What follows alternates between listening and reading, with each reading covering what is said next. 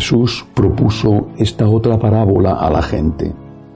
El reino de los cielos se parece a un hombre que sembró buena semilla en su campo. Pero mientras la gente dormía, un enemigo fue y sembró cizaña en medio del trigo y se marchó.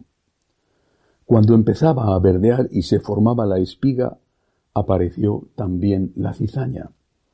Entonces fueron los criados a decirle al amo, Señor, ¿no sembraste buena semilla en tu campo?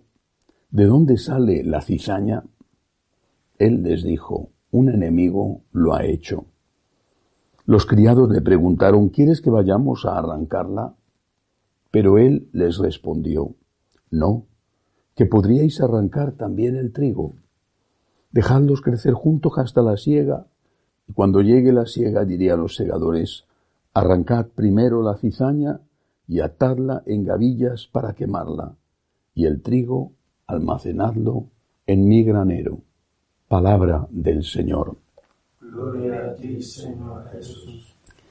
Esta parábola puede y debe interpretarse desde una perspectiva personal o también colectiva. Empecemos por la personal. En cada uno de nosotros hay trigo y cizaña. Claro que hay personas que tienen mucho más trigo que cizaña y al revés. Pero, salvo la Santísima Virgen,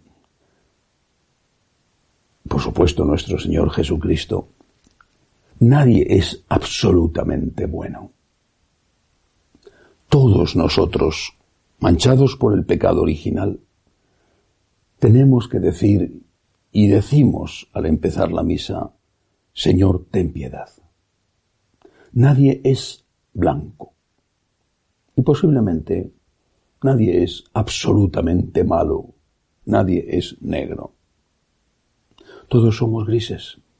Un gris claro, un gris oscuro, un gris que parece blanco o un gris marengo que es prácticamente negro, pero nadie es absolutamente blanco y nadie es absolutamente negro. En cada uno de nosotros hay trigo y cizaña.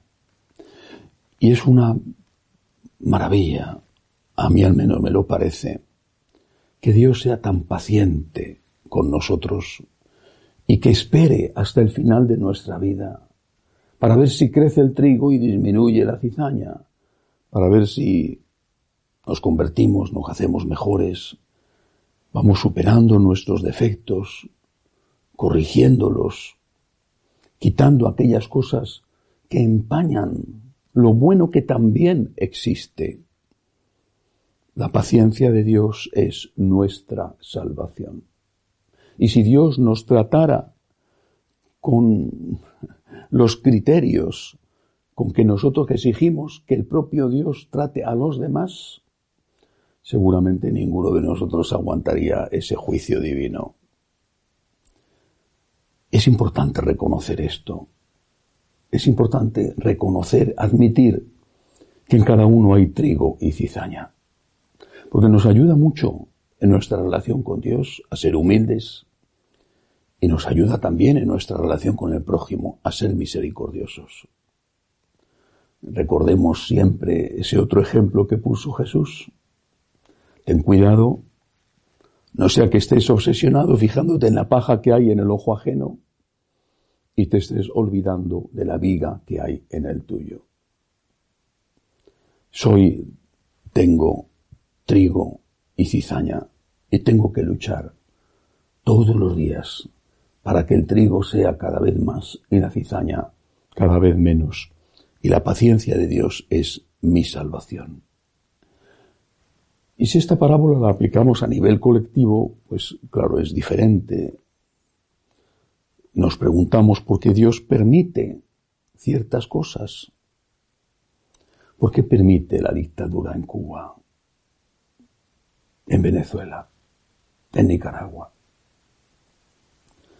¿Por qué permite los abusos del capitalismo salvaje? ¿Por qué permite la violencia? ¿Por qué el Señor permite la confusión tan grande que hay en la iglesia? ¿Por qué permite el Señor tantas cosas diferentes que nos hacen sufrir de un modo o de otro? ¿Por qué? Hay trigo y cizaña en la sociedad y en la iglesia, lo mismo que lo hay en cada uno de nosotros. Y quisiéramos que acabara ya la cizaña y que solo hubiera trigo. Una iglesia formada por santos, sociedades justas y perfectas, pero una iglesia formada por santos quizá nos diría a cada uno de nosotros que no cabemos en ella. Fiémonos de Dios, de su paciencia, fiémonos. Él sabe cuándo es el tiempo. Mientras el tiempo llega, pues sufrimos. Unamos ese sufrimiento al sufrimiento de Cristo. Seamos con Él corredentores. El sufrimiento que están atravesando los venezolanos, los cubanos y tantos y tantos, los que están sufriendo a manos de los islamistas, tanto dolor, tanto sufrimiento, no es inútil. Es un sufrimiento que puede ser corredentor. Unámoslo al sufrimiento de Cristo. Y es también purificador para nosotros. Nos ayuda a que haya menos cizaña en nuestro campo personal. Fiémonos de Dios, del tiempo de Dios, aunque el tiempo de Dios a veces sea tan largo que parece que no se mueve nada nunca. El Señor nos ama a cada uno y a todos. Nos da a cada uno y a todos una oportunidad. Démosle gracias e intentemos que cada día, al menos en nuestro campo, haya más trigo que cizaña, haya menos violencia, rencor, egoísmo, e intentemos hacer lo mismo con la sociedad. Que así sea.